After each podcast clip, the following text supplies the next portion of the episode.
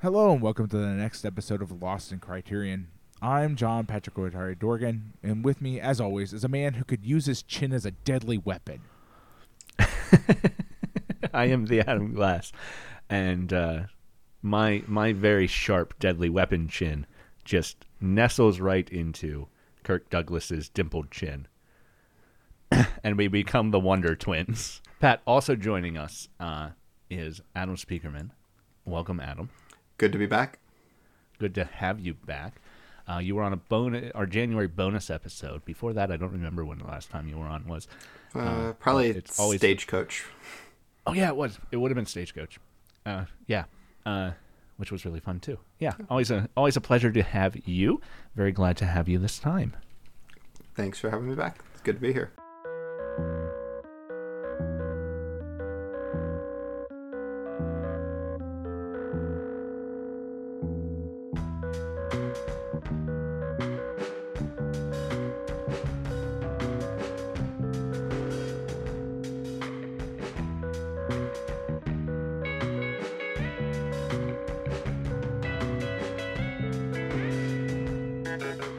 Hey, before we get into the movie this week, I do want to talk about our Patreon.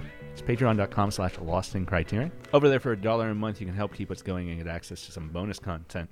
It's always a non criterion film we do. I put together a little list for supporters to vote on. We have a lot of fun with that. As of this recording, our most recent one in the bag is uh, is a really fun one. We watched Joe versus the Volcano Ah, for our for our February bonus, and uh, yeah, yeah. I Adam hasn't heard it yet. It hasn't gone out yet. But, No, uh, Pat no. and I recorded it last night and uh, had a lot, real good time with our with our friend Jonathan Hape because it is it is Jonathan Hape's movie. It is nice. everybody's got that one movie they they I mean, watched it, it, repeatedly it, as a fits child. To a T. It's it's it is Yeah. the most Jonathan Haidt movie that could ever exist, with the possible exception of Surf Ninjas, as he pointed out earlier. yes, he had. I can he hear had, uh, Tennessee Ernie Ford in my head already, just hearing the name of that and picturing the opening with the zigzag walkway. Oh, yeah. It's oh, so yes. iconic. Oh yeah. So It's very fun to talk about it with someone who uh, very deeply loves that movie. Uh, but yeah, we uh, we had a lot of fun over there, and supporters do on quite a number of occasions. They have suggested lists. Uh, for instance, Adam back in January uh, was the one who suggested our Ozu list that we ended up going with. Oh, we invited him and another uh, of our supporters onto that episode, and had a lot of fun talking about Tokyo Twilight with them. So, if you want to buy your way onto a podcast, uh, it's really cheap, just one dollar. Support us at Well, Patreon.com one dollar and a good Criterion. idea. I, it requires $1 both. All You right, do have to have all good right. ideas, also. It's worth noting. That's fair. That's fair. A little above that one dollar mark at five dollars. Uh, we'd like to uh, thank those folks on air who can afford to help us keep going a little bit more. So thank you so much to our five dollar supporters: Andrew Jarrett, Chris Otto, Eric Coronado, and Stephen Goldmeyer. Thank you. Bit above that, we do something pretty dang special. Pat makes a piece of art based on one of the movies we watched recently. I get that printed up on a postcard, write a little personalized thank you note, and send that out once a month. Uh, it's really fun. I love I love sharing Pat's art with with everybody. Uh, and I know Pat loves making it. Whether or I do. I broke my he device, believes it's any good. Yeah. no, Pat. Well, it's not Well, completely broken. I need to get it. I need to go buy a soldering uh, soldering iron, but it'll be fine. If you if you break a device designed to create visual interference, does it just make worse visual interference? Well, interference? actually, it or does. It visual does make more visual interference. The problem is, is that if I break off the input, which is what is breaking, if it completely that is a separates, you stop being getting interference, and you just get nothing. It's That a fine problem. line between interference and nothing, uh, as it turns out. Yeah. Well, uh, we also like to thank our ten dollar supporters on air, and thank you so much, to Jason Westhaver, Patrick Yako, Tracy McGrath, Nina Bojnak, and hey, Adam Speakerman. Yes, Thanks thank for you. being a ten dollar Yeah. supporter as well. If you want to see those postcards without committing that ten dollar mark, you can head over to Redbubble.com. Search your Lost and Criterion there, and the uh, past postcards will come up. You can buy them as postcards, as greeting cards, as stickers, as magnets, as pins, uh, and one as a T-shirt. But thank you so much to everybody who has purchased anything off of that Redbubble. Thank you so much to everyone who supports us on Patreon, and thank you for listening, friends. This week we are talking about a Stanley Kubrick film. I realized as we were preparing to watch Paths of Glory uh, that I think 2001 is the only Stanley Kubrick film I've ever actually watched all the way through. Really? Uh, no, that's not true because we've watched Spartacus as part of the collection. So I, you know, I forgot that I that's am true. Spartacus. but, uh, yeah. yeah, I, Yeah. I, so yeah. Spar- Spartacus and 2001 were the only Stanley Kubrick films I'd seen before this week. It turns out. Uh, yeah, I don't know. It's got a big hole. I've never watched uh, all of The Shining. Uh, The seen parts Shining The might be one of my favorite movies of all time. So you should, Yeah. you should, you should, you should watch it sometime, please. and we have Sounds like a bonus. Doctor episode, Strangelove is Maybe, also a movie I love very, very much. Which is in the collection now. Doctor Strange so is in the collection. Yeah, but I like, have, what number is it? Is it like like eleven a hundred? bazillion It is- years from now. It is, yeah, it is pretty far away. Doctor Strangelove's another movie I've seen parts of, but never sat down and watched the whole thing. Um, and uh, and we talked about doing Eyes Wide Shut for last year's holiday special, but uh, we pushed it. It uh, keeps getting to pushed do off something every a little year. more fun. It's been Yeah. it's been a topic of conversation over over multiple years. Every time it's like mm, we'll do it next time. Um, Yeah. Uh, Full Metal just- Jacket. it's I a- think I've only ever seen the USA version, as we've talked about. We've talked about this a lot Yeah. recently, but the the edited USA version of Full Metal Jacket is, I think, the only version I've ever seen. Which they Yeah. again the Uh, standby is like I didn't know there were multiple versions. well, of no, that the one. um, the USA television television edit is what he Uh, like Yeah. I, I've Oh, seen a yeah. lot Yeah. of movies Well. in that format where, like, for a while there, I guess in like the late '90s, mid to late '90s, USA was convinced that you could make any movie appropriate for like middle of the day audiences if you just edited out the curse words and the blood. So like uh, any movie. like uh, Happy Gilmore, like uh, uh, The Price is Wrong, Bobby. exactly. Yes. yeah, we, Yes. we, we've talked Where it's actually a better line than it is in like the actual we were we were movie. Yes, yeah. about this because I for a long time uh, the only version of um, Good Morning Vietnam I had ever seen was the USA version, and I personally would like a copy of that movie with those edits in there because the the insults are insane because they're just trying to get them close enough to the mouth like sync up that like I, it's they're madness. I love it so much. But yes, Full Metal Jacket. That's the only version I've ever seen.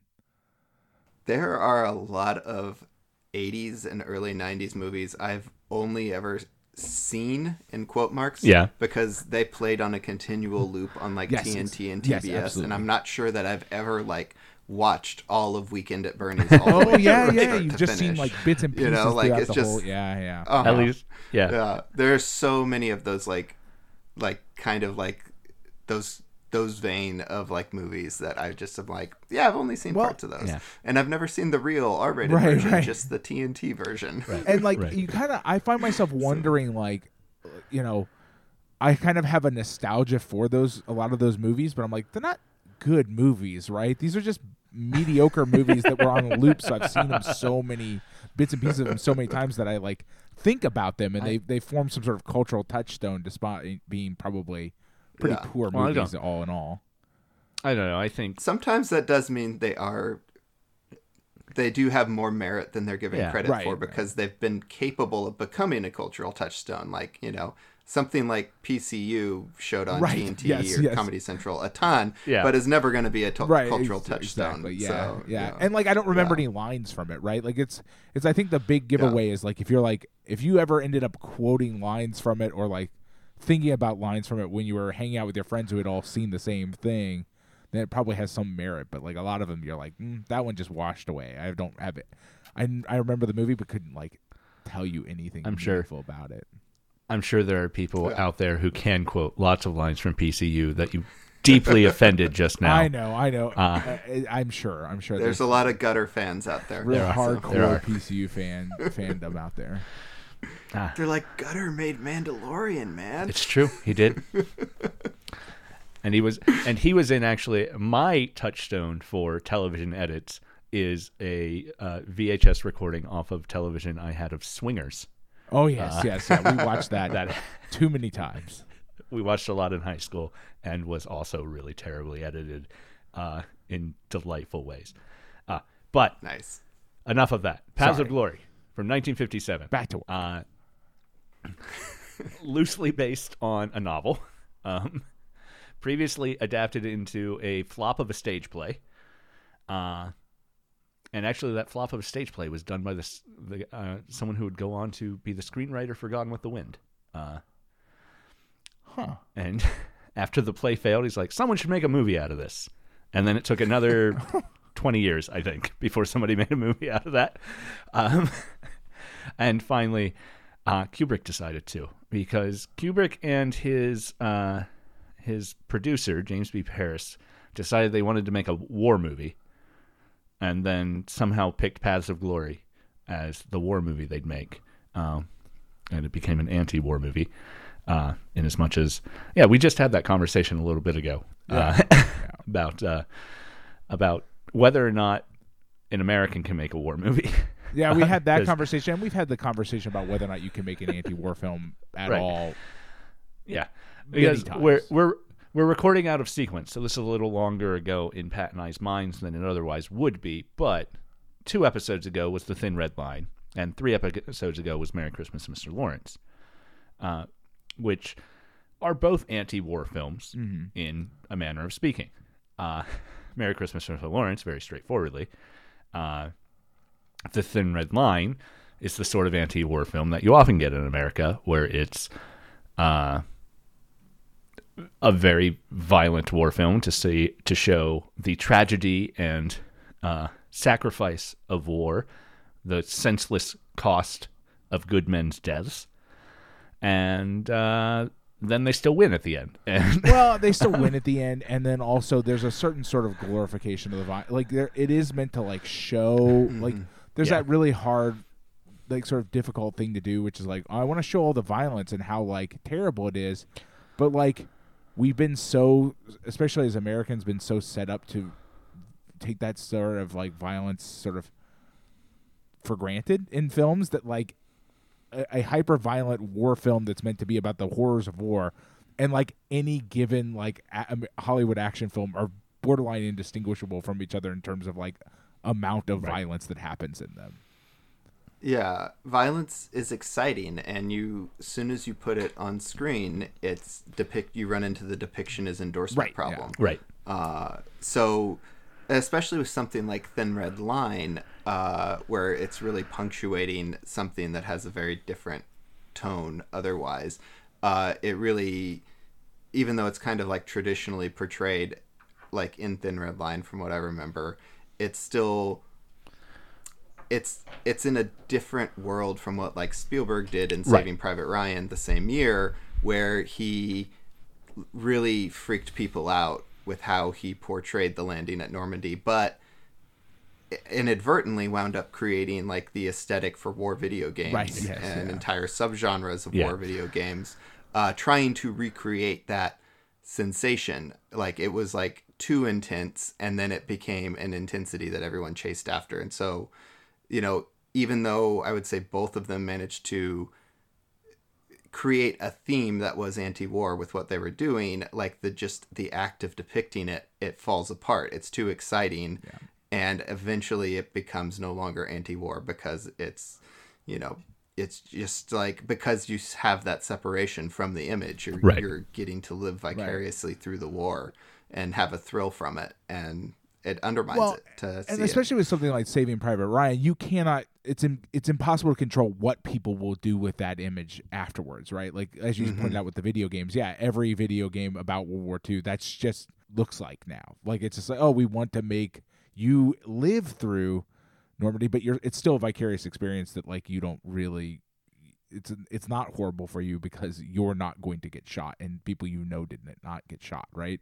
And so video games Yeah. just chased after it really hard, right? Like and and have basically since mm-hmm. then. and it's interesting with like Kubrick that you know you have really the one big scene in the middle that's the tour de force of like with the you know the dolly crane shot following Kirk Douglas and it's running into the same problem it's like it's virtuosic filmmaking that's showing you an approach to like the trench warfare that you haven't seen before uh, that's really overwhelming uh, at least especially for audiences in the 50s yeah, uh, which is not to take away from the big parade and all quiet on the western front and films that they had seen that had done pretty impressive world war one portrayals. Right, but you know it undermines the anti-war thing to have the thrilling war moment in the in there, even if you need it contextually to understand what Right. these men are going through.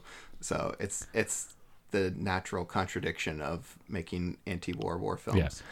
Where where I think Paths of Glory does get closer to succeeding at least than Thin Red Line certainly is that we don't get that moment of catharsis where victory is achieved. Uh, Yeah. Thin Red Line they make Don't- they make it to the top of the hill in Thin Red Line. They take they take the I mean they're they're very close to the same plot too, right? um, as far as the military action in the movie. Uh, a suicidal mission to take a hill. And in Third Line Line, they make it to the top of the hill, and suddenly everyone's a shooting savant, and uh, Yeah. just No one killing ever Japanese misses again. soldiers Yeah. left and right. um, whereas in Paths of Glory, uh, obviously for the for the plot of the film, uh, especially, but in Paths of Glory, everybody fails, and in fact, the the big military moment of the film ends with a dead body falling on top of our main character. Well, and I think that's a that's Which an is important feature, right? Is that like it, Yeah. it- you know, I mean, you're already like on to that, but like the w- you know, we do get a very cinematic, very like engaging sort of initial advance that is that is very like exciting and you know it's it's meant it gets that the same sort of effect as something like Saving Private Ryan or Thin Red Line or something like that. But what what happens is then they all sort of stall out, right? And then they're Right. just sort of hanging out for a while, and then basically we just cut back to the trench, right? Like after that, it's like, oh, now everybody's back here. This is just, I don't know. It, it has a different feel to it, yeah, because it doesn't really, It um, does. Yeah, culminate in anything other than like, oh well, we're just back in the hole we were in before. and it's two other things like when you were mentioning everyone becomes a shooting savant in Thin Red Line. I'm not sure you ever see anyone fire I- a gun in Paths of so. Glory until they're executed. I would like to. I, I want to go back now and see because there's no point to any of them firing while they're running because like they can't shoot anything with their Right, rifles. right. That there's no enemy in front of them to shoot. Yeah. They're just trying to dodge, you know, 30 cal machine gun bullets. Right. And and the other thing that really makes the that advance in Paths of Glory is Kubrick used he undermined it ahead of time by having uh Macready uh tell you know just casually say like oh we'll lose 30% here Right. we'll lose 10% there but we'll have like 40% left to take the anthill and that should be enough Right. like he's by cavalierly telling you that he expects like everyone to die and then you go out there and all you see is everybody around Kirk Douglas dying it's a different impact than like we're going to go take the hill and we'll succeed eventually like it's you know they're telling you from the start it's never going to succeed Right, right. Well, and also they're like unlike something like Thin Red Line in Thin Red Line and other movies in this in this caliber, they like, oh man, this is this is going to be really bad, and you have a few officers like arguing back and forth about whether we should do it or not. But like by giving us those sort of statistics, and then we like watch, you're like, oh yeah, this is a going according to exactly what like what was predicted, right? Like wh- this is following the predicted path. Like everybody's gonna die. There's no like there's no real we know almost within seconds of the advance sort of starting as people just start dropping like, like oh this is this is doomed you know they're turning around you know what i mean like almost immediately um um have either of you seen the new All Quiet on the i Western have Front not have watched not it yet. yet, I actually watched it last week. I I tried to watch it before I saw Paths of Glory. There is a unrelated moment to Paths of Glory, but it's just it's a piece of like trench warfare that is uh, it's a big reveal in the movie and it's like they it really gets at the doom of trench warfare and also why trench warfare like like went out of style with the with the next war with World War II because of the advances in technology and stuff. And it's I've never seen a World War One movie do something like that. It's it's very horrifying, uh, almost like come and see Mhm. kind of thing. Interesting. But like, I don't want to totally spoil it, Yeah. but like, you'll know it when you're watching the movie and it suddenly hits this moment, and you're just like, oh shit. Yeah. and it's it's so well done. It's really it's really it's on my done. uh, to watch It's not sure it is not an anti-war film. It runs into all the same problems. Uh, it's much more of that like kind of like full metal jacket nihilist Yeah. approach to how war degrades a person's mental uh, state, like until they're just you know they're just ground down. Uh, that's always the theme of that book, uh, and that movie does that really well. But it's not doing what Paths of Glory does at all. I just was suddenly struck by that comparison of the sense of impending doom. Yeah. with this this war and the way war was waged. So Yeah, yeah. Um, what this movie does, you know, a straight a straight war movie might have something similar. It wouldn't play up the the hypocrisy and condescension of uh, the gen- the brigadier general as much as as this movie sort of does. But you'd establish those impossible odds, and then they'd overcome the impossible odds, and that would be great. Which still happens in. Uh, uh, in And- Thin Red Line, well, unfortunately, Well, it happens they in most overcome of those movies we're talking about, right? It Right. happens in Saving Private Yeah. Ryan. It happens. It, it's just again and again. It's like, well, people don't want to watch a movie about losers in general. I guess Right. is to a certain extent the idea, right? Yeah. There's an underlying cynicism to Thin Red, uh, not Thin Red Line, to Saving Private Ryan as well that I think gets lost because it's Spielberg Yeah. and it's it's about a mission.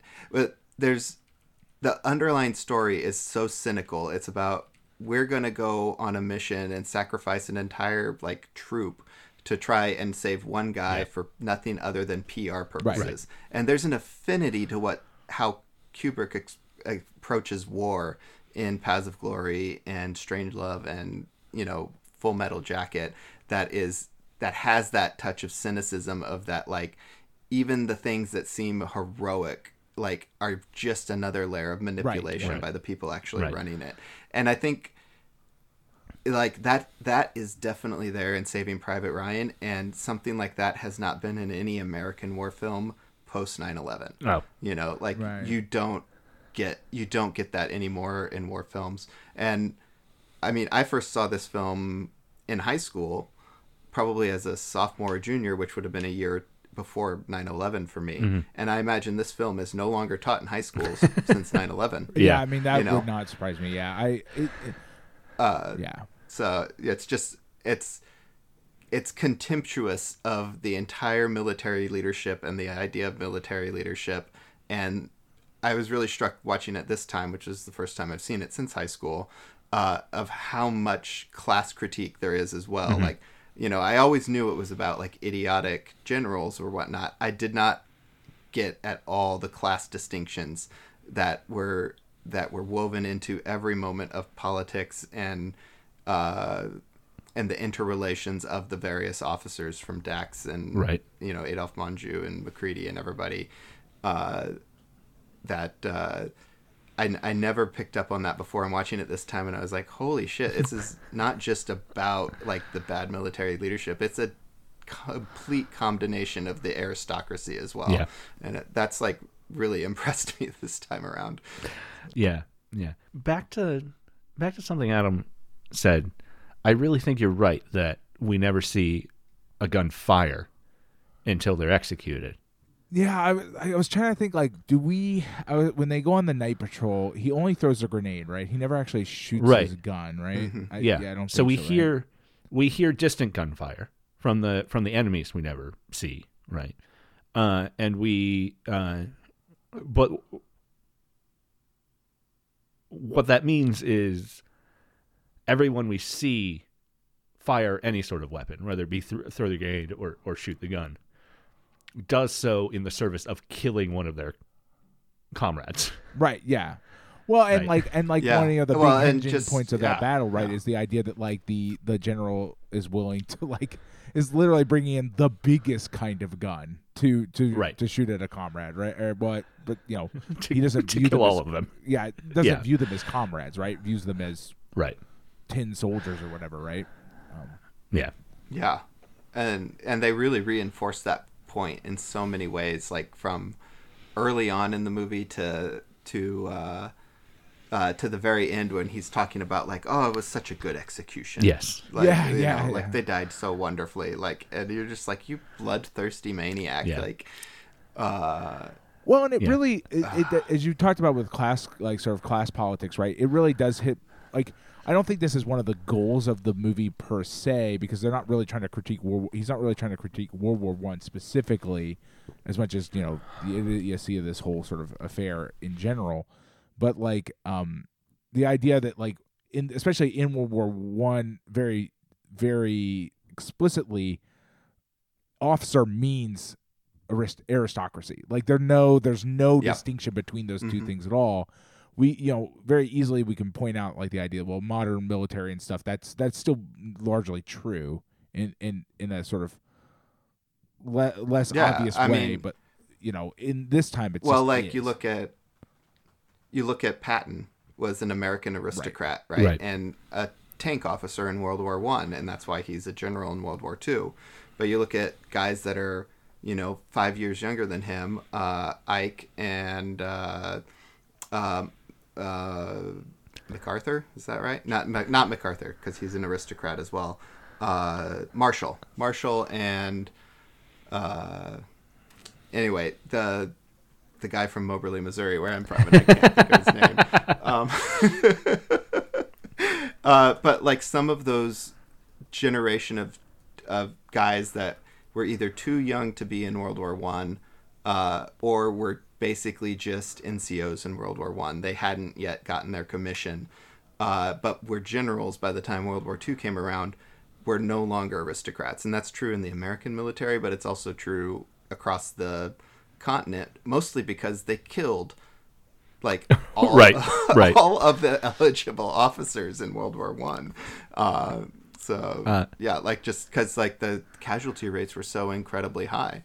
So Yeah. Uh, Omar Bradley, I believe, is who you're. Omar Bradley, Yes. that is Yeah, who it is. thinking. Yes, yes. So I was yeah, I was born in Moberly, Missouri, and he's like the most famous son of Moberly. Well, so. eh, but the interesting thing we see after that, though, is that World War II become not that not we can not to spend too much time on like the sort of after effects of this, but World War II becomes a vehicle to establish new people as a new sort of aristocrat in and of themselves, right? Post World War II, multiple generals become presidents, become you know very anybody who is an officer is likely to have become some sort of uh, politician in some some regards in the United States, which all is essentially the we're sort of reestablishment of like different but but the same you know like kind of reestablishing the loop sort of Well, yeah, but I think that's that for U.S. history is is a turning back because I don't think no. that happened after World War One, but it certainly happened with the Civil War.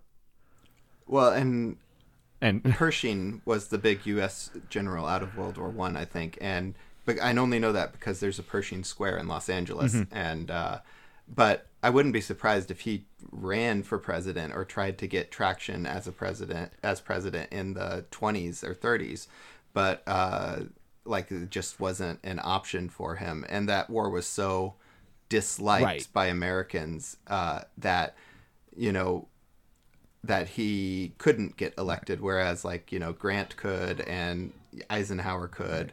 It holds true across the continent, and especially in England and in America as well. World War One was hated. Right. Like most of the anti-war movies from the United States uh, are about World War One that happened, and those movies were all made in the 20s and 30s. Like it was, people were deeply disgusted by everything Right. about it.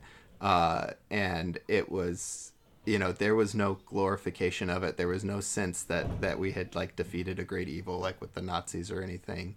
It was, uh, you know, just like it's a complete, uh, we can't even like, even with like the Iraq war and the Afghanistan war, we can't really comprehend how universally despised World Right. War One Right. was by the victors. Like not even just like what we did to the Germans afterwards, but like by the victors, how much we hated that war. and Yeah. what's And kind we- of a oh sorry go ahead I was just going to say we we see that in the uh, the intellectual and philosophical uh, path of the 20th century post World War One. Right, that's when we get uh, we get modernism rejecting all of that. We finally uh, we get uh, that taking hold. We get that that moving forward, and I really think that post World War II, especially. Uh, is the establishment trying to reestablish itself in so many ways. Uh, Well, and I, Yeah. the thing I was thinking about is also what's interesting is I don't know if you've no you've noticed. I mean, I don't know that it's it's hundred percent true, but like there's been a a decent number of movies in like the last ten ish years that like want to sort of reevaluate World War One with the contextual lens of like the way we view World War Two. Where they like, I'm thinking specifically. I watched the not very good Wonder Woman movie the other day, but like uh, a while back. But like, I thought it was supposed to be good, and as it turns out, it's terrible. But like, um, It was fun in the theater. It was fun in the theater. I I, don't- I don't- remember I it might have very been, well, but I, I but, watched it at home like in the afternoon. I was like, Mm-hmm. I want to watch something kind of just like a general like action movie. And I was woof. Like I don't know this idea Yeah. to like recalibrate the way like get Americans almost to like look back and review like World War One as a as just Nazi version one. You know what I mean? Like I don't know. There's this like Right. desire to keep doing that. Like it's like this. I don't know if it's just because World I War mean- Two's played out at this point, and like World War One is still like a, a fertile field in which to like make propaganda films. I'm not sure. Well, I think it. I mean, it's part of the aristocracy reasserting itself, like you were saying, Yeah. and it's literally a, a, war, a war about the aristocracy. Like you know, a stupid aristocrat gets you know assassinated, and 13 million soldiers have to die. Yeah. Uh, you know, like there's. It's not like there was like, you know, there's not the aggression like that you see like of like we're going to just seize this country like like i mean that's effectively what germany wound up doing but like that's also what germany wound up doing in world war ii it's what mm-hmm. russia's doing in ukraine now. Like it's not it's not wasn't the war wasn't started you know preemptively for like resource reasons or like the sort of things that like wars are throughout history. It's because you know, and I guess wars throughout history have happened because of things like assassinations. But you you get where Yeah, I'm no, saying. it- like it's like I mean, even like at the time, there's, a certain sort of understanding, and has been an understanding that, like, oh, this is a very absurdity, stupid yeah. war to be happening, right? Like, like Right. extra Mm-hmm. stupid somehow, like an extra level of stupid because it's just like, oh, well, this guy got assassinated, and then there's sort of a weird domino effect. Now everybody's in a war that nobody's. It sort of has that feel of like nobody's certain like why this war is even happening, right? right. Um, right, and it's the trench aspect of it too. Is you know trenches were something that happened as a new thing that happened in the Civil War. Right at the end of the Civil War, they had you know dug in and created trenches basically uh, as a way to try to dodge like the cannon fire and whatnot and disrupt like you know line advances from infantry uh, and there weren't a ton of large army facing large army wars between the end of the civil war and the uh, world war one and so you know trench warfare was like trotted out as like "Th- this is what you do to stop like the inf- infantry advance and boy put trench warfare with the technological advances in those Right. you know 60 70 years it's just it's horrific but the generals were too stupid to understand any of that eh, or care Right. Uh and yeah it's just And that's you know that's one thing this movie very much shows is that they're not too stupid to understand. They're very much understand how many They people just are don't going care, to die. right? Like, they lay not out how many people Yes. are going to die. Yes. They just, well, they don't and, care. and they're still using So- the rhetoric. well it's like of- that line it's Oh, like ahead. Who do you think they'll listen to right. like that the roger says like you know Right. like more importantly who are they going to listen to i think is what he said not who they're going to believe Right. so Well, and yeah. and you'll notice that like the the generals and stuff. There's sort of a like there's the cynical back room we get to see, right? But like they're still trotting out the sort of like, well, you're gonna do it to be a man. You're gonna do it for glory, and like as though it is still the sort of war that these guys like read about in books or saw when they were younger. Mm-hmm. Of like, well, you know, you're out just a bunch of dudes on a field and like there's a this sort of idea that like an individual soldier might distinguish himself. But if you're just a dude in a trench who's just going to get mowed down by a machine gun that rhetoric rings very hollow right? Like it's like oh you're not going to be a hero in this war. You're just going to be another guy who gets machine gunned basically. Uh, that's your only real possible fate. And you know this movie has a lot of soldiers who are very very aware of what their actual fate will be uh, they had that conversation Yeah. about like what's the worst way to die, like which would you prefer? Uh, like, and it's very cynical, right? the hinge of that conversation I actually really love because it's not it's it's about not fearing death. Death is fine. We fear being injured. We fear we fear experiencing something that will be like death but won't kill us. Right, and well, and they, they've seen a lot of that because, like, a lot, Right. a lot, like this the war killed a lot of people, but it also did grievous harm to a significant number of people who ended up living. Right, like the whole Right. field of prosthesis came into its own as a result of World War One. Uh, Right. Yeah. and plastic surgery as well was invented as a result of World War One. Like, oh, we maimed a lot of people, so Right.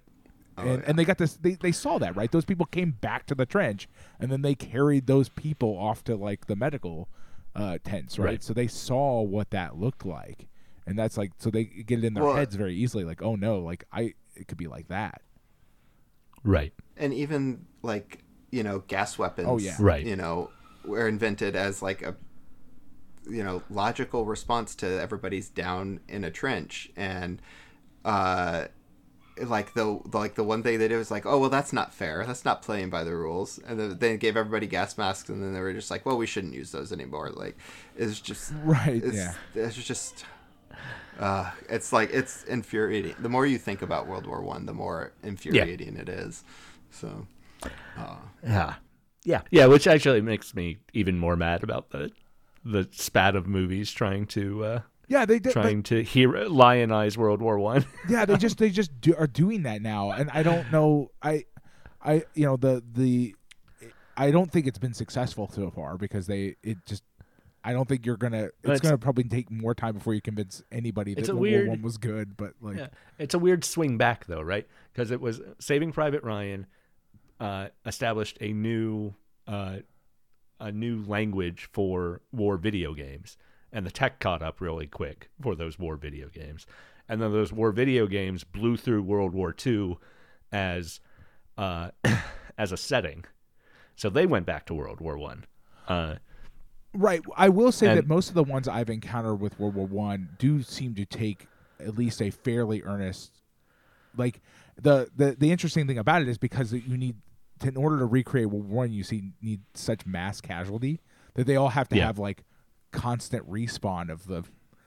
So you like the ones that I've played, you just get mowed down like Yeah. thirty times in a round because like well that's that like that's what it was right like well you need a eight thousand men to charge because like you know sixty percent of them are going to go down well then like it's a really it's an interesting choice it's it's interesting what they've what people have had to do to try to use World War One I. don't know that it's working exactly but uh, yeah, I yeah. Well, I mean, the yeah, like that's that's part of why World War II works for video games is that the whole of all military strategies were basically Right. thrown out uh, and reworked, and you know, mission the concept of how to approach missions and objectives uh, and coordination, you know, was all completely revamped on a, at a military level of like what they were, you know, willing to accomplish or going to do is like the closest thing to World War One is probably like in World War Two is probably Right. like the landing at Normandy.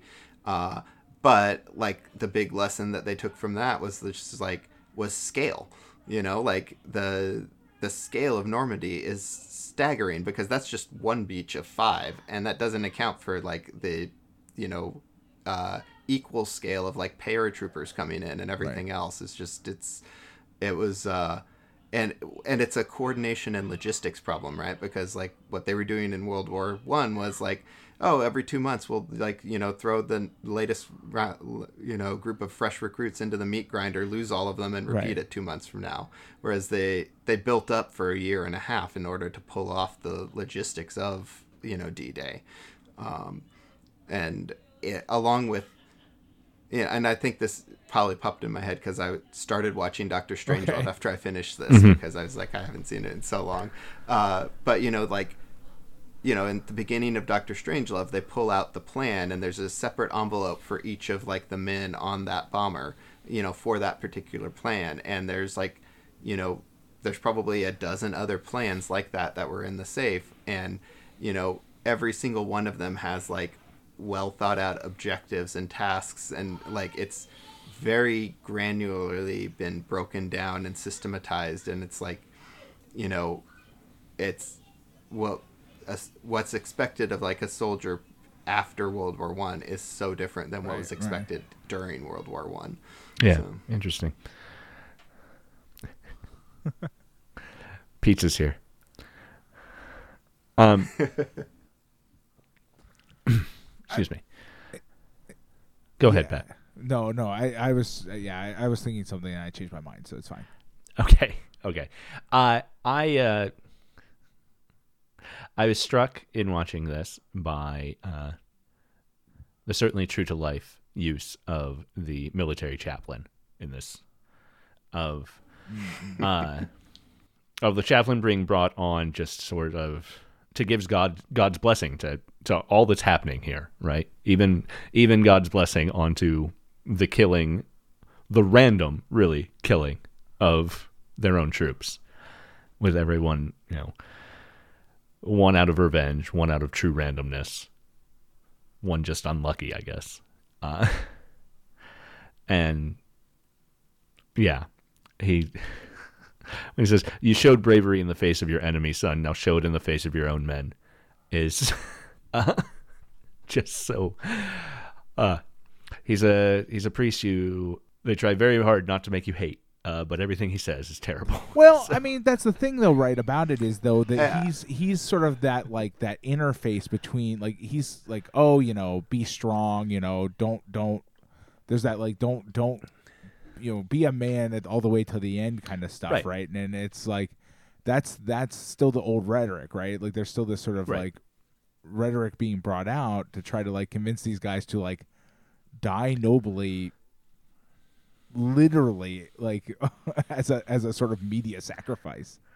Yeah, it's all part of like a separate set of pageants as well. Like you know here's your last meal here's like you know the last rites and uh you know it's and even like at the button at the end of the movie with the scene with the singer that you know it's all part of like managing and it's all a synchronized like dance. Uh you know everything the chaplain is saying is pat and useless and uh it's very well done in that it portrays it as a scene we know like we know that the chaplains do this. We, it's like a trope of war films and whatnot like the absolution or last rites or whatever.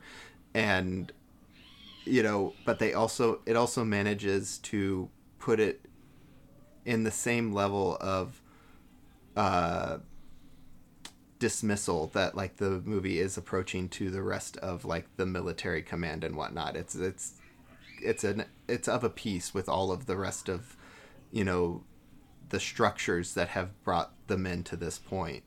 Uh so it's very it's very neat that the way Kubrick portrayed it can be very cynical and sarcastic about it, but also put it in the movie in a way that like you understand why the men are both resisting it but also Right. going along with it. Like, you know, and that you understand the cultural context of like what they might be getting out of it.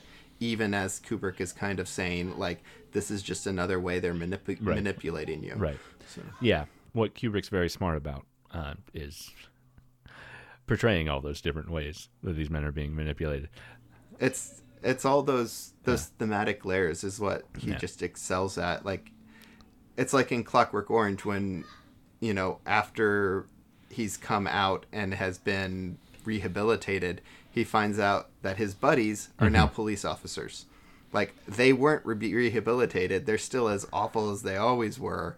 Uh, they just now have official state sanction Right, for all of their violence. Uh, and it's just like it's a very very like impressively layered dig at like fascist police states uh, in Clockwork Orange, and if you'll blink and miss it, it because it's not Right. overt, but it's very it's a very important piece of like understanding the complexities of those of that movie or like movies like this where like you know there's that parallel between the chaplain scene and the scene of the Yeah. woman singing at the end like that you know it's all just just a way they're like manipulating you so it's all the way the system is designed to keep perpetuating itself Right. so and No. you know that rolls downhill you know the the system perpetuates itself in a way that encourages people with small amounts of power to perpetuate the big amounts of power above them.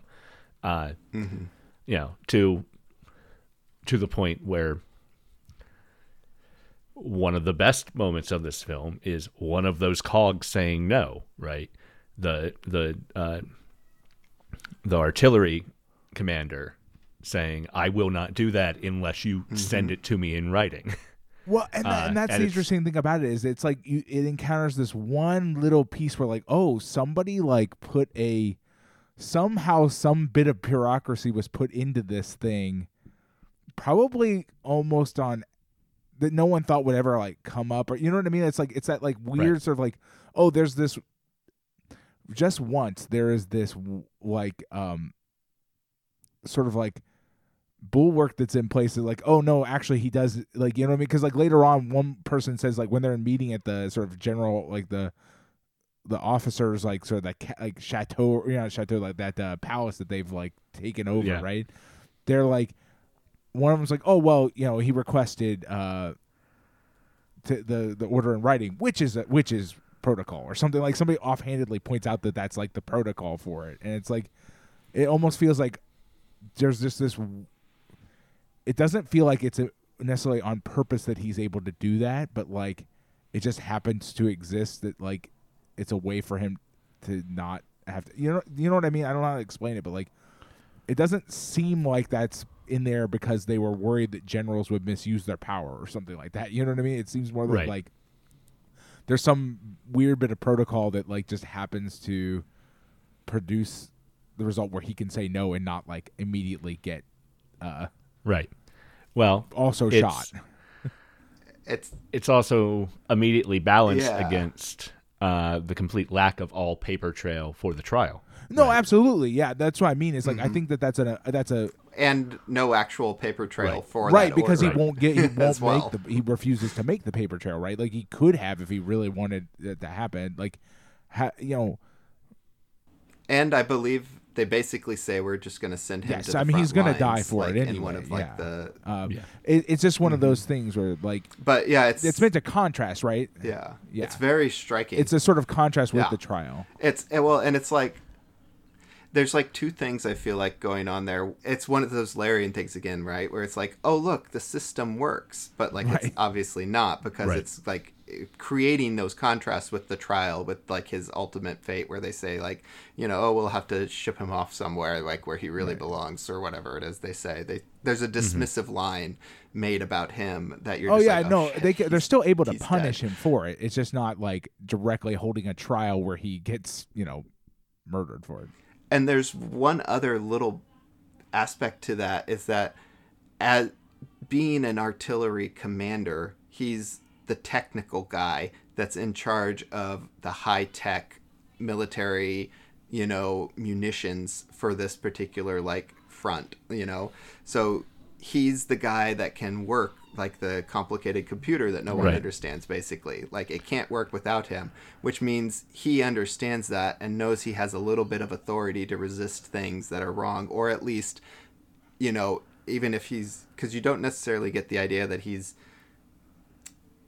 he would carry out the order if it was a written order but he's not going to Right, take the right, fall right. He doesn't it. want to be the the fall guy for like blowing up his own troops because they would just very easily. He knows that they would very easily say that he just misfired, right? That like Right. And as the tech guy, he knows he has just enough power to be able to push back. Whereas, like, if that order were given to Colonel Dax, like, and it's not about the technology of firing on your own troops with, like, the, you know, the artillery, it's, it, it would have a totally different context of like you know like Dax just you know take six men and start shooting men in the back until they leave the like the trench. It's a totally different set of relationships and expectations and also like what the men are doing because it's you know it's falling into that it's like too personal thing there's there's the technology detachment of Yeah. it all as well that like that it's it's kind of again well again i'm only relating this because i just started watching dr strangelove it's like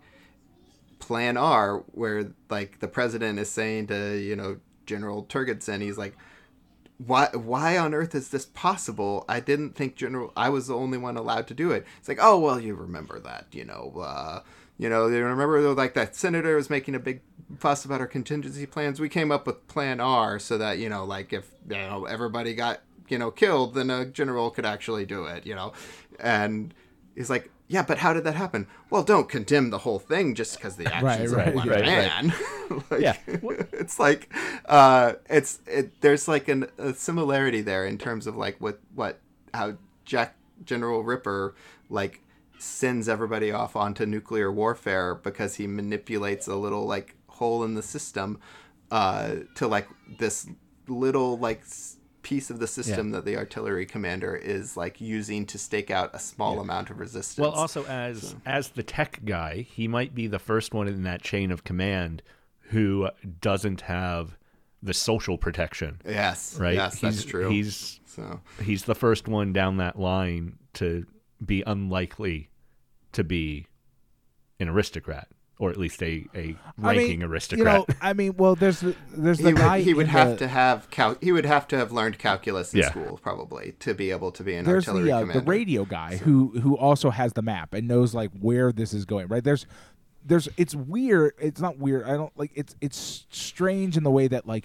there's multiple steps of people who are g- are in a position to look at the map and be like you know that like what, I, what we're we're firing on our own troops right like and like because like the system's sort of set up to have multiple people checking to make sure that the thing's going where they want it to go, right? Like it's it's it's a thing that's set up to make sure that it's hitting the thing it's supposed to be hitting, which is the other side, right?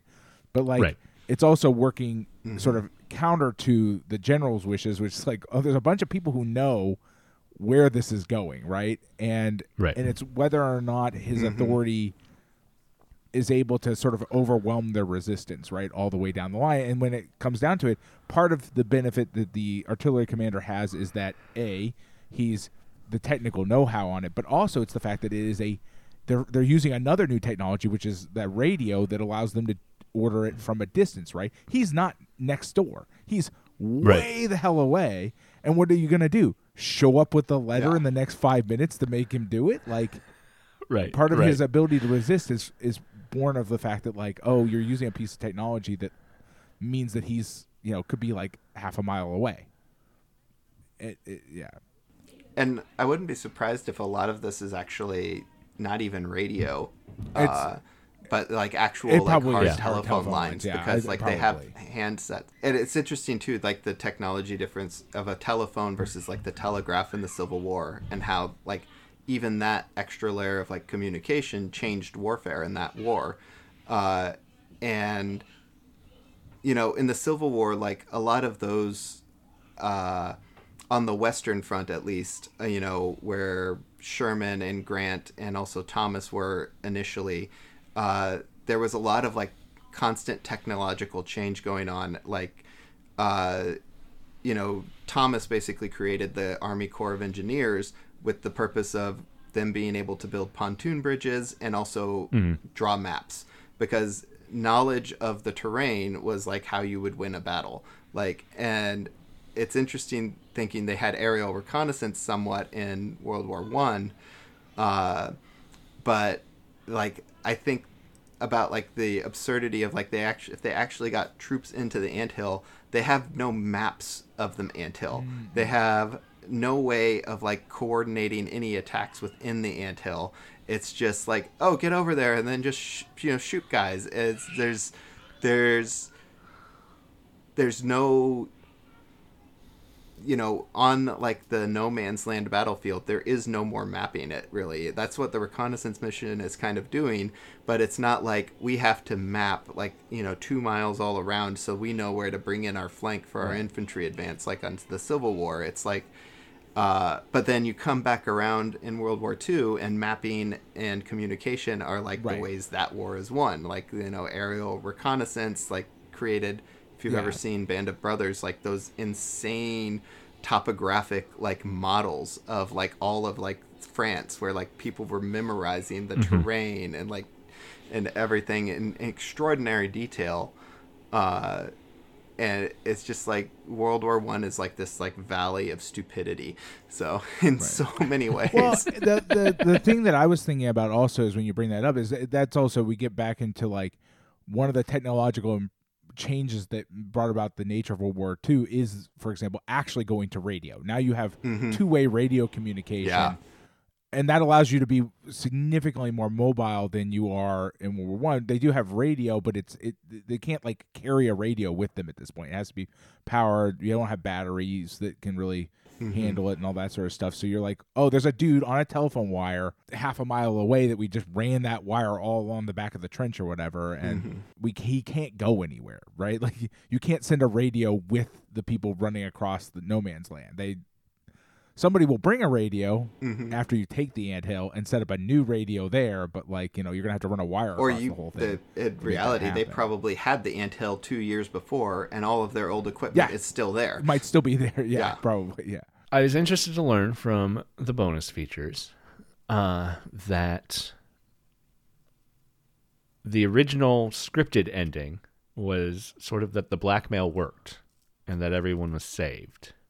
This Yes, is yeah. James B. Harris says says that that was the original ending that they had presented to United Artists, and he says that when they changed it, uh, instead of just sending the changes to United Artists to get approval, he sent the full script again with the changes in it because he knew they wouldn't read it. Deeply brilliant and fundamentally understands how Hollywood works on such a profound level, and nothing Yes. has changed in seventy years. Yeah. now, uh, this does sort of contradict.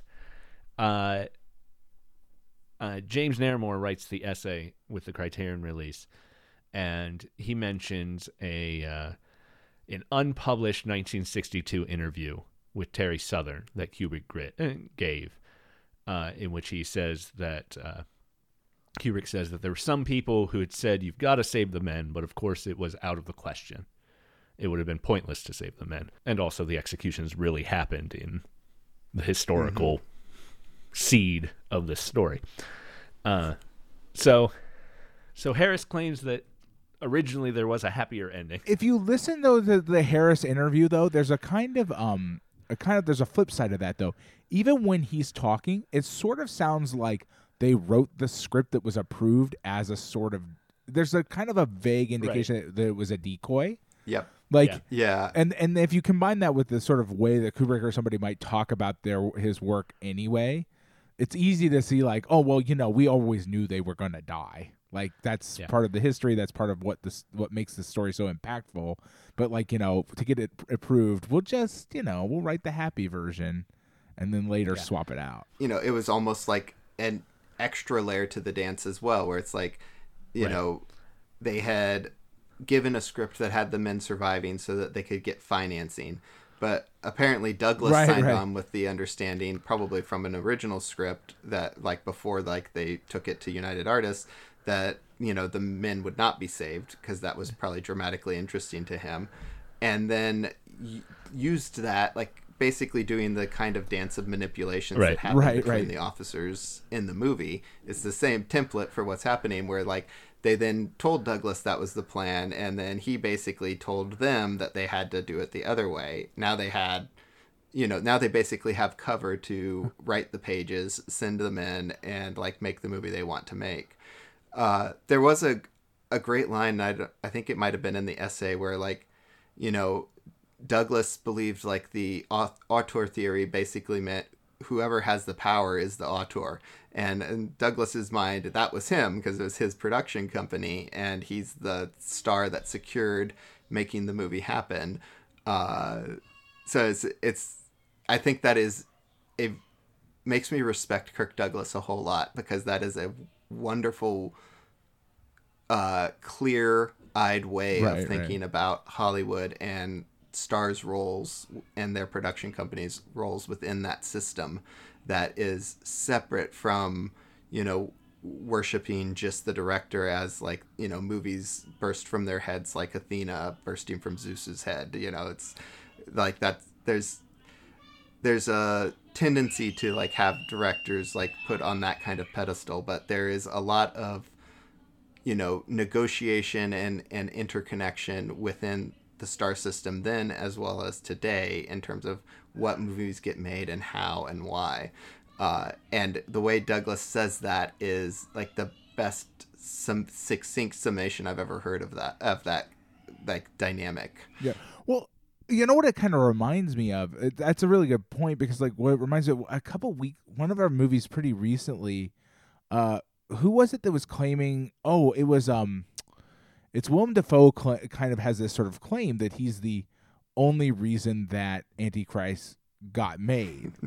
and it doesn't come from a money thing, it comes from a like convincing uh you know convincing him to just make the movie or something like I you know and we kind of were, were chit chatting about that last time but this is another sort of version of that where it's like you know really you know without Douglas's production company and money that's the real sort of crux of whether or not it's going to get made or not right? Like does somebody have Mhm. some cash to bring to the table to actually like make this happen or not right? And Like, his it- desire to do it because right. it still wasn't an especially high budgeted movie and even if united artists thought they would only break even on it because i'm sure that's that when they came up with the budget for it uh, they probably were like this will get us to break even if we stay on this budget. And but this is going to keep kirk happy and he's going to make this other movie that we know will make a lot of money for Right, us right, if yeah. we do this thing for him like and douglas knows that they're doing that for him you know it's like uh uh that's the whole like give and take the dance of it Right. all and it i mean it happens today it's there's direct analog this year with top gun maverick you know you the au- if the auteur is the person with the power that is tom cruise is the auteur of that Right. film and you see it reflected in that Kosinski was not nominated for best director so uh, Tom Cruise was nominated for Best Picture as the producer, you know. So Well, it's sort of the way that, like, if we look back at the way sort of historians look at sort of history and like kind of moving away from the great man theory of history into something uh, uh, something more nuanced and complicated. You can do that very easily with film history and uh, too, right? Like, it's like you know something like Tom Cruise is, you know, might be counted as a great man in that scenario, but it took a bunch of wheeling and dealing on a bunch of people's parts to make these things happen, right? Like, in Well, the same for this and- movie, right? you know, and it took 30 years of this movie was probably in constant negotiations and script rewrites. There's probably 15 versions of a Top Gun sequel that have been written that never got Right. made because Right. like you know, maybe it didn't pencil out, you know, in 2005 to do a 80 million dollar version of Top Gun Maverick, but it did maybe it did pencil out finally in 2017 to do like a 120 million dollar version just because the economics had changed and like the script had changed and like the way they were going to make it had changed uh, Right. so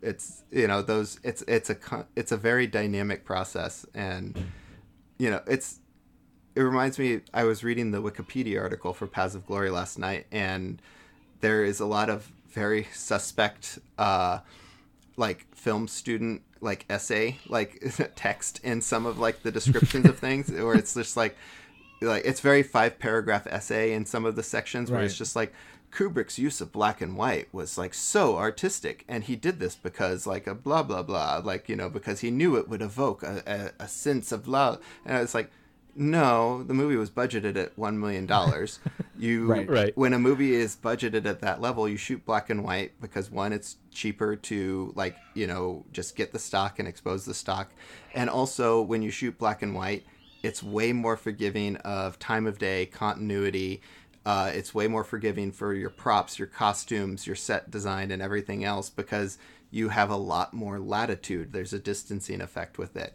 So it's not just that it's like cheaper to shoot black and white. It's black and white makes every phase of the production cheaper as well because now you can shoot for 14 hours a day because the continuity is easier to handle especially on Right. exteriors versus only being able to shoot for three hours you know to match the day previous day's three hours. Like you know if you want to have a short shooting schedule in the 1950s you would shoot black and white you know and those sorts of things are like what would happen at a place like united artists when they're doing a budget breakdown you know department by department on how are how are we going to finance this movie like you know well you know if we shoot in black and white, it doesn't have to be a $10 million movie. Now it can be a $1 million movie because our production right. schedule is going to be, you know, 20 days instead of being 60 days. And, you know, every single element, you know, interacts like that. Well, and, you know, you, you, you kind of had to figure, right? Like, like if you want to make, you know,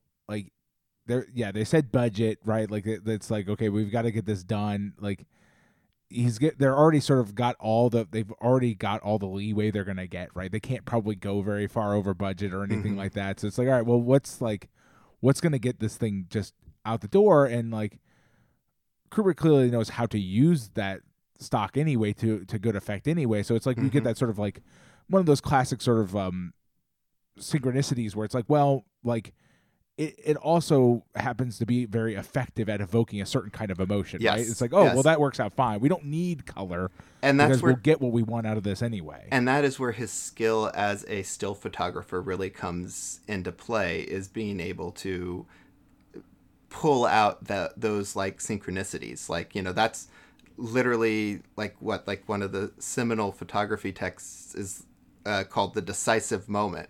It's about like knowing right when to like take the shutter to capture like that sense of synchronicity, uh, and and I think that like that that is why like it works so well for Kubrick. You know when he makes this movie in black and white and it looks the way it does and it feels the way it does because he's pulling in all of those that history of a, of being a still photographer into it that just yeah, his use of wide angle lenses is amazing and does wonderful things with people's faces and their relations to the background and gets a lot of deep focus as well, which would require more lighting rigs, but also everything's in focus. So now you don't have a focus puller screwing up, you know, a take and then you have to retake it and now you're right. out off schedule. Like, you know, like there's advantages to using a wide angle lens that could make your production stay on schedule as well. And it's like, being the sort of person that could bring all of that knowledge and skill together is really impressive.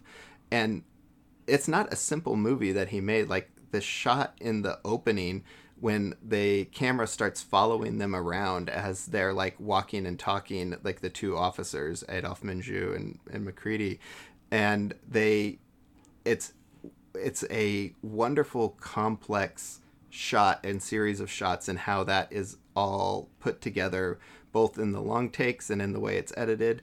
It's i saw in the essay it was compared to max ophuls but when i was watching it the other night i was like holy shit this is a spielberg movie. Like this is like this is like one to one Spielberg was influenced by this because he approaches dialogue scenes like this the way he rearranges the space like when he does a tracking shot on like dialogue and stuff and that they land in a certain way into a close up and and just like and the the dynamics of the way the camera is following the script and that the blocking is bringing itself to a small like dramatic climax like the way the actors are moving is going to land in the best possible way in the frame you know at the climax of that scene in the dialogue. And it's just like there's an ebb and a flow to the way he manages each of the individual scenes that is just incredible. And there's very few directors that have been able to do that. And it's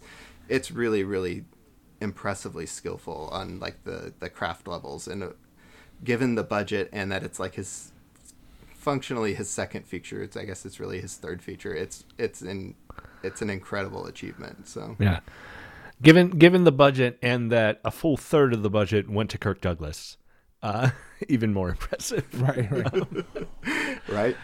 Uh, I, yeah. I guess this is his third feature, the equivalent for Spielberg would be Jaws. So it's like a kind of I like mean, kind of matches up in it kind of matches of way, up right? in a certain sort of way, right? So and the fact that they were such great friends, like you know after Spielberg, you know in the '80s and '90s, and that uh, Spielberg took over, you know AI when Kubrick decided he didn't want to do it is, uh, and then Spielberg made a very Kubrickian film in AI. I, right. It's it's funny how much I have mentioned him coming up because like I was struck again and again watching this like what an affinity there is between them. Right. But with Kubrick just like so iconically uh, cynical and Spielberg so iconically optimistic, but there's a weird affinity between those two directors that like like it's it's interesting. Yeah. So Yeah, and and, and really, you, you brought up you know, we talked about Saving Private Ryan and stuff, but like, you know the and we and we kind of went back and we talked about how impressive the sort of their charge into no man's land is from a sort of visual perspective, right? You can you really can feel a sort of connection there too, right? Like the way the sort of like cameras like moving through those the the mm-hmm. craters and stuff to like follow Douglas and stuff like that is very feels very to me sort of feels sort of ahead of its time and sort of a in in the way it, the action is shot. I don't know. It's like It's- I don't watch a lot of action movies, but like it feels very dynamic in a way that I would expect later, not now. absolutely incredible for the time period. Uh, I think you might find a few things like that in some of the late silent movies uh, Hmm. because they were so unencumbered by sound that they were Right, start, right, right. starting to realize what they were capable of doing. Um, and a lot of people don't give enough credit, especially to movies like from like 25 to like 28, for like how visually sophisticated they were getting with really complicated camera work. Uh, but that scene, like of the battlefield, where they find Douglas like three separate times, and he's in his relationship to the camera is like he's is different in each time. Like you know they they you pick him up in a medium shot, and then as the tracking keeps going on, then like there's chaos and explosions, and you pick him up again, and now he's further from camera. But then like when the shot finally ends, he's going to be almost in a close up. It's like it's really really impressive. Or they cut to a close up. I don't remember, but. Uh, right, but it still has that feeling. it has like, that You're sort of effect, chasing him around on the field, and like it, it, it gives the sort of the the camera a, a sort of almost physical presence there. That's like Oh, yeah. like trying to keep up with him, and it's just not something you know. A lot of war movies that I've seen that I don't really like very much tend to be very like I want to show the grandiose, static Mm-hmm. battlefield unfolding kind of thing, which is its own kind of thing. But this is very.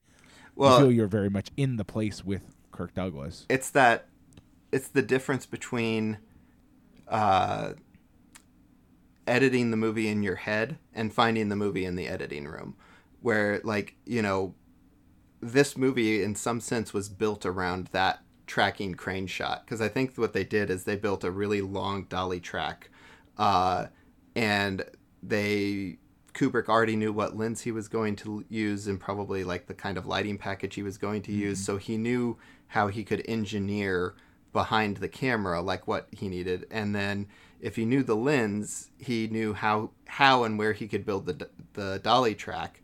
And then if they put a a, a crane like a Chapman or something on that dolly track as well, you can not just have the classic tracking shot, you can actually have the crane moving in and out and up and down.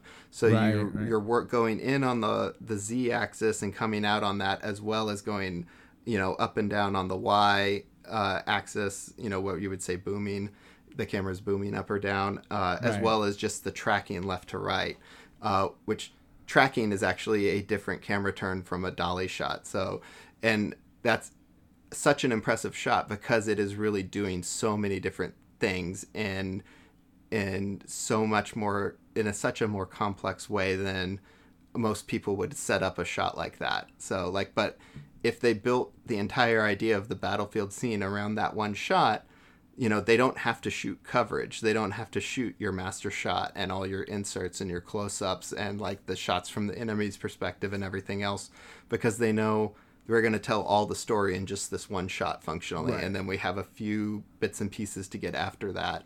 Uh, so it it would changes how you you know how you would do the movie from every single you know uh, part of planning it. So like Right. if you're just gonna get out there on the battlefield and we're gonna get all these shots that we have boarded.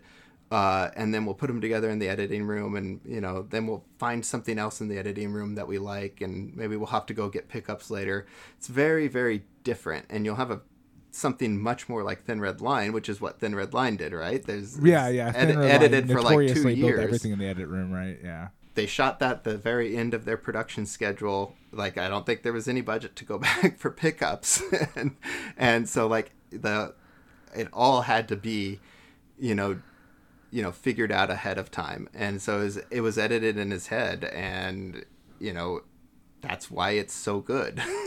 Right. Well, and, and like you know from the from some of the special features, like you know Carey was out at that point, right? So like even even then he had to sort of re re replan the whole thing in his head again because like oh we were gonna have the three soldiers on the battlefield, but now we don't.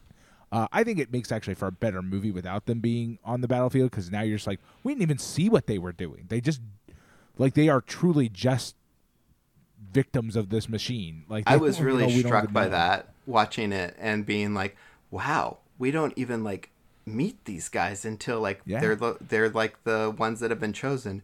And then when I, I put on the commentary, I realized we briefly see them, but you don't realize you've met them. You know, like right. you yeah. know, you, like you walk by them, right? Uh huh. Like they might have a line of dialogue, stuff, right? Yeah, but uh, it's it it is a it does make it a stronger movie to not have them featured Yeah. in that battle. Like It really- it- yeah, it it makes just- them anonymous, and that's what they need to be for the dramatic impact. They're they're So- Mm-hmm. truly victims. They're just they're just the people that were chosen to die, like as you know, sort of sacrifices. They're not really. They did no more, no less than anybody else. Uh, Mm-hmm. You know, yeah. A couple other changes from the book that I do find interesting choices. Uh, the book and the the stage play too, both end at the execution. There's nothing after. Uh, so that moment of uh, first off the comeuppance, the the uh, the general, the brigadier general facing punishment is not in the book and the uh, the reprieve of the uh, the men in the pub hearing the woman sing is not in the book. Uh, which it's already a very short movie. If we lost that last twenty minutes, it would be very weird. But Right. uh, I, w- I would say that the the film the or the um the, the the woman singing in the in the pub afterwards is sort of a very much a, a film touch, right? Like you couldn't really write Yeah. that in a way that would be at all effective or useful uh, for your for your book. Whereas for your film, it's a nice, it's a really good wrap up. I think the comeuppance feels like the one sort of uh, what do I what do I want to say? So one sort of um, wish fulfillment. yeah, like kind of. we- Well, we're not going to save the men, but we are gonna we are gonna get put in a little bit of the sort of like, well, the bad guy has to get some Yeah. get something. I would say like the book ending. It sounds very literary. Sounds perfectly appropriate Right, for a book. right. And like like you were saying, like the end, the movie ending with the song is not something that a book can really do uh, Yeah. as effectively as a movie can do that kind of ending. And I think the in between scene, uh, on a concept level, feels like what Pat's saying. Uh, I think within like the dialogue of it, the fact that like you know the really commanding general is taking down you know the middle general uh, because he believes that Dax is basically just angling for that job. He's not he's not like kicking him out and giving comeuppance because he did a wrong thing. He's more like Right. doing it because like, oh, I have someone better to take his place, someone that can really play the game that is much more amusing to me. I think there's a, a, Right. kind of a, a cynicism to the dialogue and the way it's played that gets blown away by Douglas giving that big Toshiro Mifune performance that he's so well known for, right? It's just like he's like the most Toshiro Mifune of any American actor. Like he just like he goes full force into those big emotional like moments like in Seven Samurai. And I think because Douglas is so big in that scene, I had always missed the subtleties of like like this guy has been the other general has been kicked to the curb simply because the uh, general above him thinks you're interesting and really thinks that it's kind of fun the way that you took down the other guy like Right, right. like there's a level of political intrigue to that that is very damning and very interesting and i think it falls off a bit in the movie just because douglas gives the kind of performance that he does Yeah, yeah, I would definitely agree with that. It, it, it does feel like, um, I mean, they do get it across quite well, right? Like as a, you know, because the general does basically come out and say those things. In the end, we know that like, oh, this has nothing to do with like legitimate justice or anything like that. It's just the whims of this uh, one aristocrat taking out another aristocrat, like in a sort of political move. It's all still a game to him, right? All of this is still a game because all of these people are below him that they might as well uh, so far below him they might as well not be people as far as he's Right. concerned, right? Yeah. Um, the uh, the ending ending, uh, the woman singing, uh, gets us sort of a Renoirish Brotherhood of Man thing in the ending, Right. Right? Because she's singing in German, and all of these ostensibly Frenchmen recognize the song and start, or at least start humming along with it and have an emotional response. I don't. I don't think they're the singing song, along right? with it because n- none of Right. them speak French. They're all American Right. actors. But like, I think the impression is that most people would know. And everything I, I Yeah. read about the song is most people from those regions would know the song. Would know it. Would know the tune. Would know the song. And so Yeah, it's, it's an effective song for that. It's a tune that crosses borders, Right. uh, and pr- crosses the particular borders of the enemies in this fight, right? The French and the Germans on each side. Uh, so there's also the matter.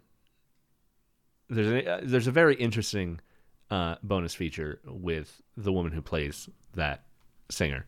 Uh, that's mostly included because Kubrick married her very Right. shortly after the movie, uh, Christiane. Um, but she also mentions that uh, you know the way the way he sold her on the character was that uh, it doesn't matter if she's French or German. She's just not treated well. This is just Right. uh, a uh, a very small look in a movie in a movie that we're all already ninety five percent through with a one hundred percent male cast. We get one woman uh, epitomizing how women are treated in this situation. She's essentially a she's essentially a comfort woman, right? Right. She's been kidnapped. She's uh, been forced into this role, uh, singing here, uh, but yeah, uh, and then we get Dax walking up outside, being told that all of these men have been ordered back to the front immediately Right. and he we end on him hesitating before he goes inside you know Right. he, he makes a conscious choice not to tell them that order uh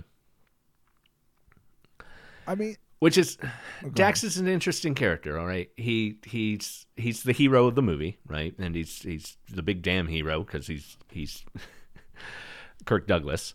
But he he has the sense of right and wrong. You know, he's a defense attorney. He doesn't do any of this out of personal gain, but he does buy into the system, right?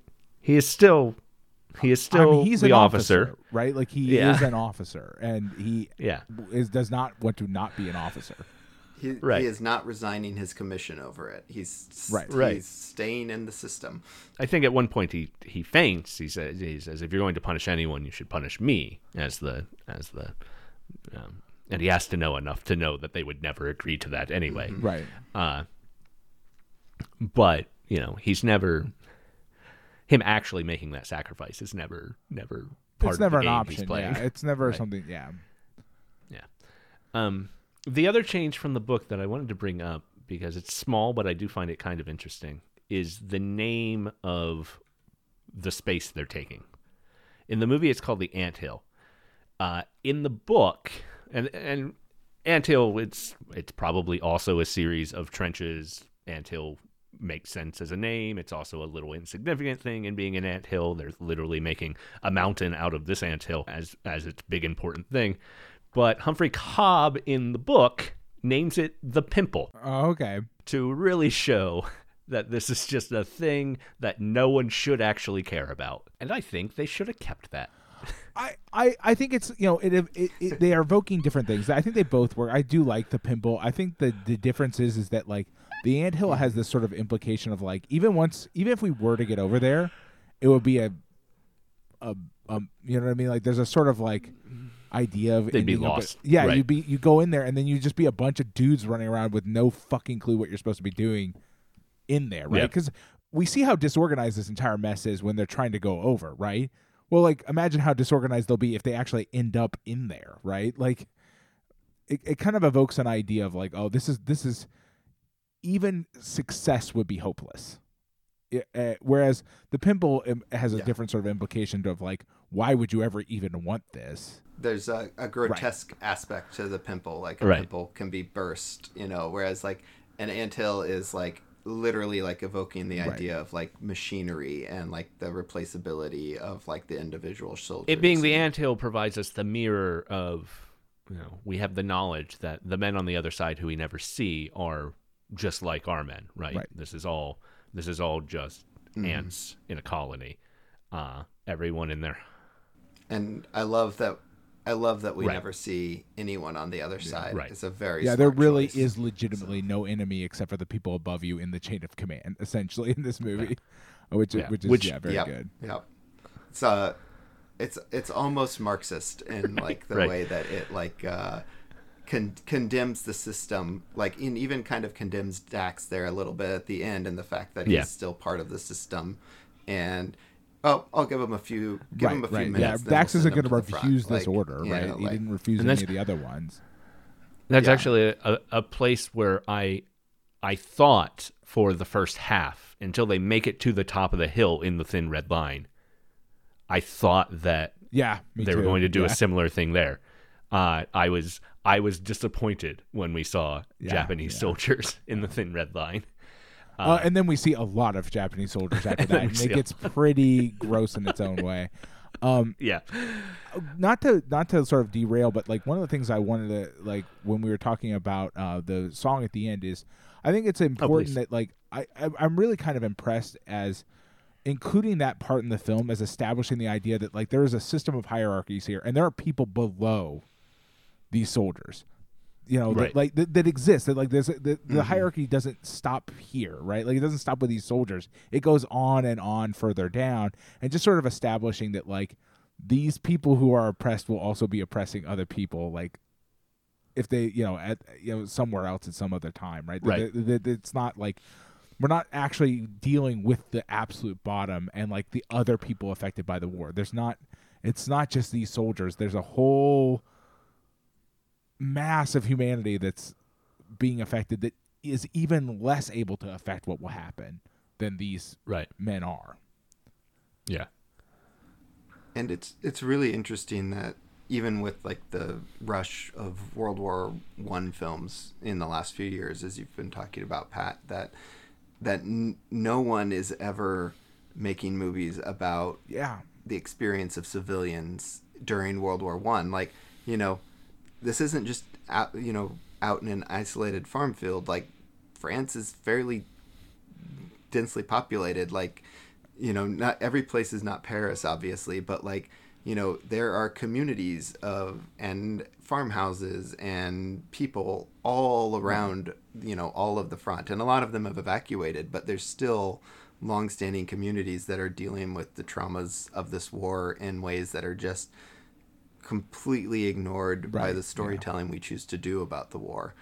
Um, you get more of that in World War II, for sure, especially like the Italian neorealism stuff. But uh, but it is it is never addressed in World War One, and I think partly because a lot of it is very very Yeah. bad things Right, that right. happened that no one really wants to to talk about in any official and capacity. and you And know So- whereas in you know in World War II we we often like sort of end up with the sort of like heroic um resistance sort of like trope right? You know like there's the there's each of these towns it's easy to focus on a re- heroic resistance figure. Whereas with World War 1 that that doesn't seem to be a thing that has been noted frequently in sort of the the sort of text surrounding it, right? They probably existed, but it's just not a thing that's like brought up all the time, right? Whereas in World War II, that's I mean, we see that with France and other, you know, it, it just comes up all the time, right? Like in the in the writing about World War II, whereas World War One just I don't feel like has that sort of background material. So like even filmmakers and stuff aren't thinking about it even it seems like. and there's the aristocracy element to it too like you know uh, as this is a war of aristocrats and even more so the people that are their serfs in a very real sense still in in the World War One era are completely and utterly like beneath Right. their ability to recognize like even more so than their soldiers who they don't already they already clearly don't consider the soldiers to be human beings uh the people that are on a hierarchy below the soldiers are all, just right? Invisible. They're they literally they just don't exist in history in a in a meaningful sense in the stories that we tell about this war. Right. Uh, and it's And, you know as far as American films go, uh, we get we get some sort of hints of home life in World War II films, Right. but for both World War II and World War and and the Thin Red Line goes out of its way to show us some home life stuff and do some very interesting spiritual, uh, dreamlike things with uh, with the one man's wife. Uh, but um, by and large, these are wars that didn't happen at home, right? right. and uh, and World War One especially, we very rarely talk about it unless it's a film that's set in America, in the country, uh, and uh, happens to be set in 1915, 1916, 1917, and, yeah. a, a a family member is sent off to war is conscripted as part of uh, that plot, but yeah, there's uh, that's always kind of the American exceptionalism about both of these wars is that it, none of them were fought on American soil, you know, uh, and it, there's there's a disconnect in American storytelling from because there probably are there probably is a tradition of you know French and German Right. stories about you know what happened to those people during the war, but it's not anything that's ever interested you know uh, Right. the American filmmakers that are making these stories. So there's probably even you know TV shows and films like within those traditions, but again, it's not something that is you know then enters the festival distribution market in the same way that like a straight up war film like the new All Quiet in the Western Front like does.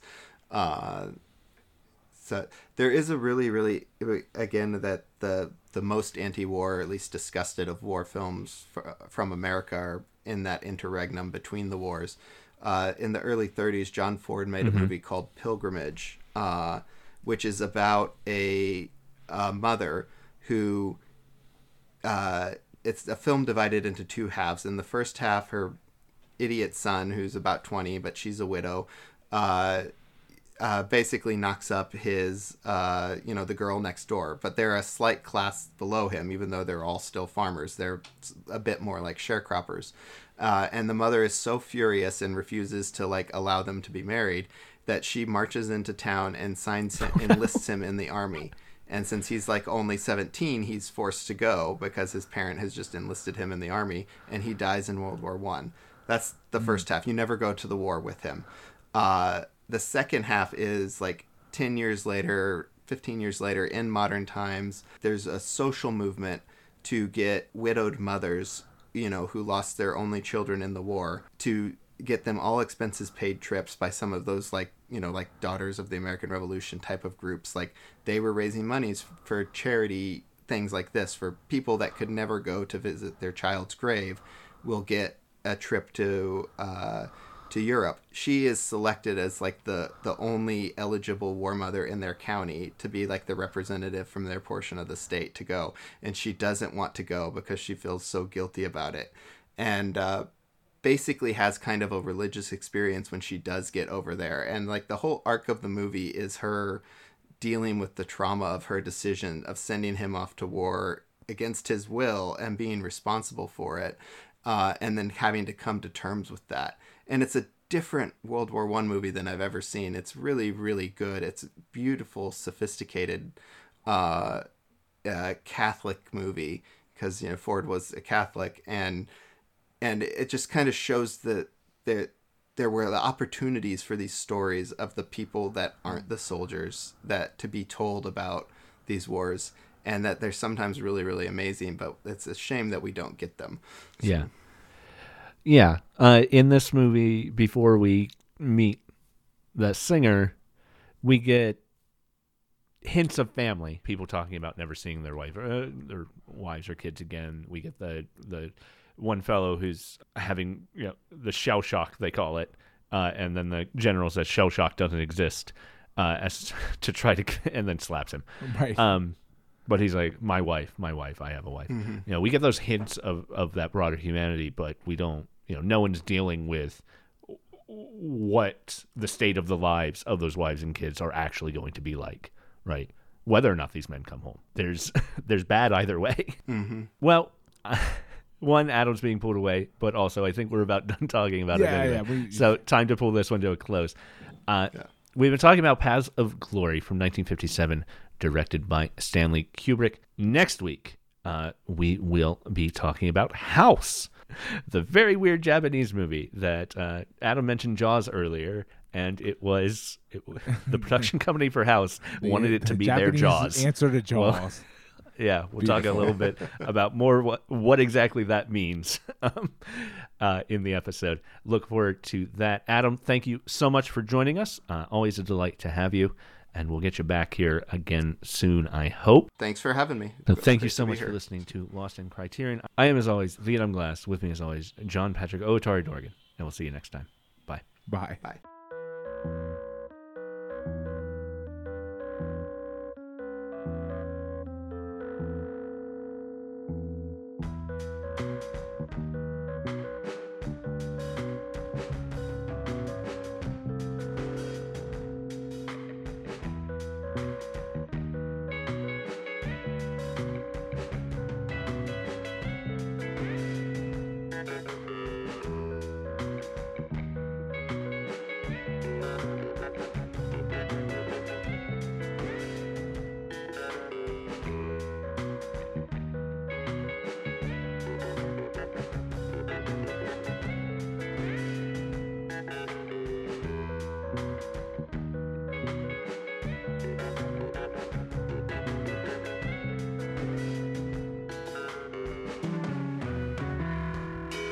Been Lost in Criterion, hosted by me, Adam Glass. Find me on Twitter at the Adam Glass. My co-host is John Patrick Ovatari Dorgan. You can find him on Twitter at jpatrickdorgan. Big thanks to Jonathan Hape for our theme song. Check him out at jonathanhape.bandcamp.com or hear more from him on any streaming service. Also, thanks to all our Patreon supporters, iTunes reviewers, and Redbubble customers. And hey, thank you for listening.